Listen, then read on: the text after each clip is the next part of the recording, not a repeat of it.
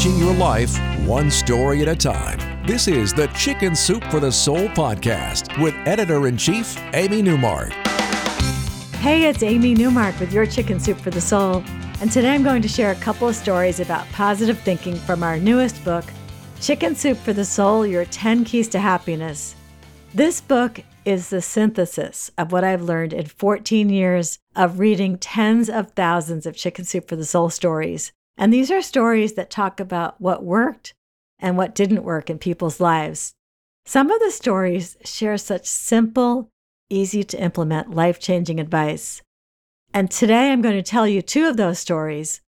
One's about how pursuing your passion, even if unconventional, can lead to a much happier life.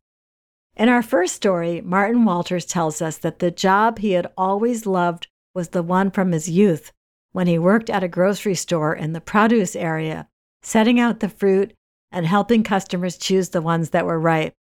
However, Martin went into banking, which he didn't like, but which was a great way to support his family. He remained a banker for decades, and he never liked it.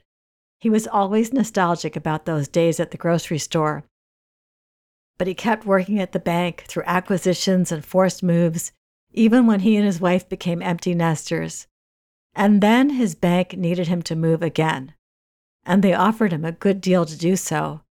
But he turned them down, and he was finally free, able to leave his job on good terms and never have to be a banker again. He was so happy. He loved the first few months of being jobless. It was everything he ever thought he wanted. He did every household chore and repair he could think of. He built shelving. He put up crown molding. He installed recessed lighting. But then he started to worry because he didn't actually have a new job lined up.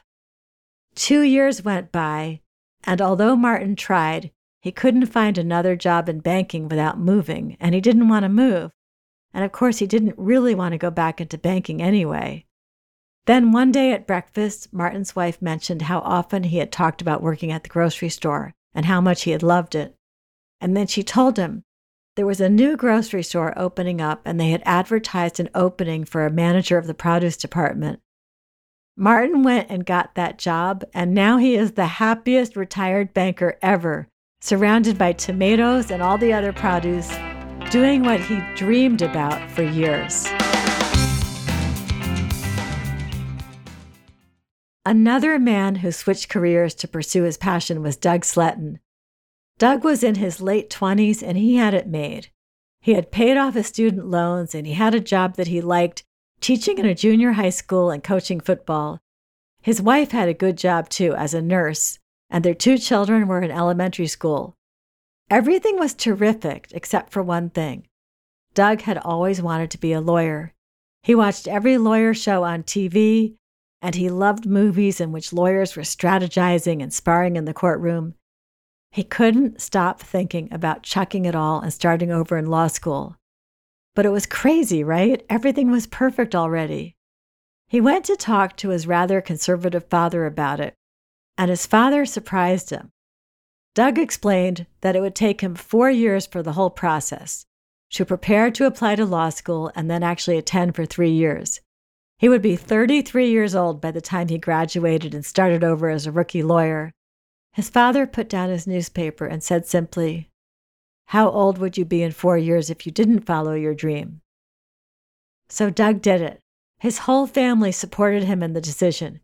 He and his wife sold their house and moved into a mobile home. The kids changed schools and his wife got a new job. The three years of law school were grueling, but Doug was happy. He ended up practicing law for 25 years, always grateful that his family had supported his decision to uproot their lives and try something completely different. You know, we put a relevant quote at the beginning of our stories, and the one we chose for Doug's story, I think, is perfect. It's by Joseph Campbell, and it goes like this We must be willing to get rid of the life we've planned so as to have the life that is waiting for us. The old skin has to be shed before the new one can come.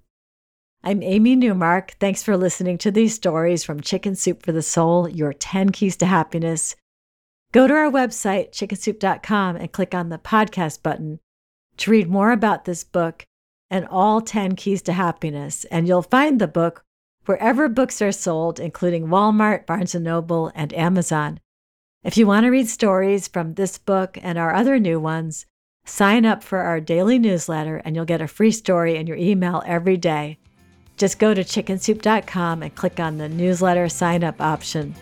You can also follow me on Twitter, where my handle is at Amy Newmark, and you'll see links to our free stories and to this podcast. And please come back for our next episode to hear a couple of stories from Chicken Soup for the Soul Attitude of Gratitude about when less is more and when a simpler life is a better one.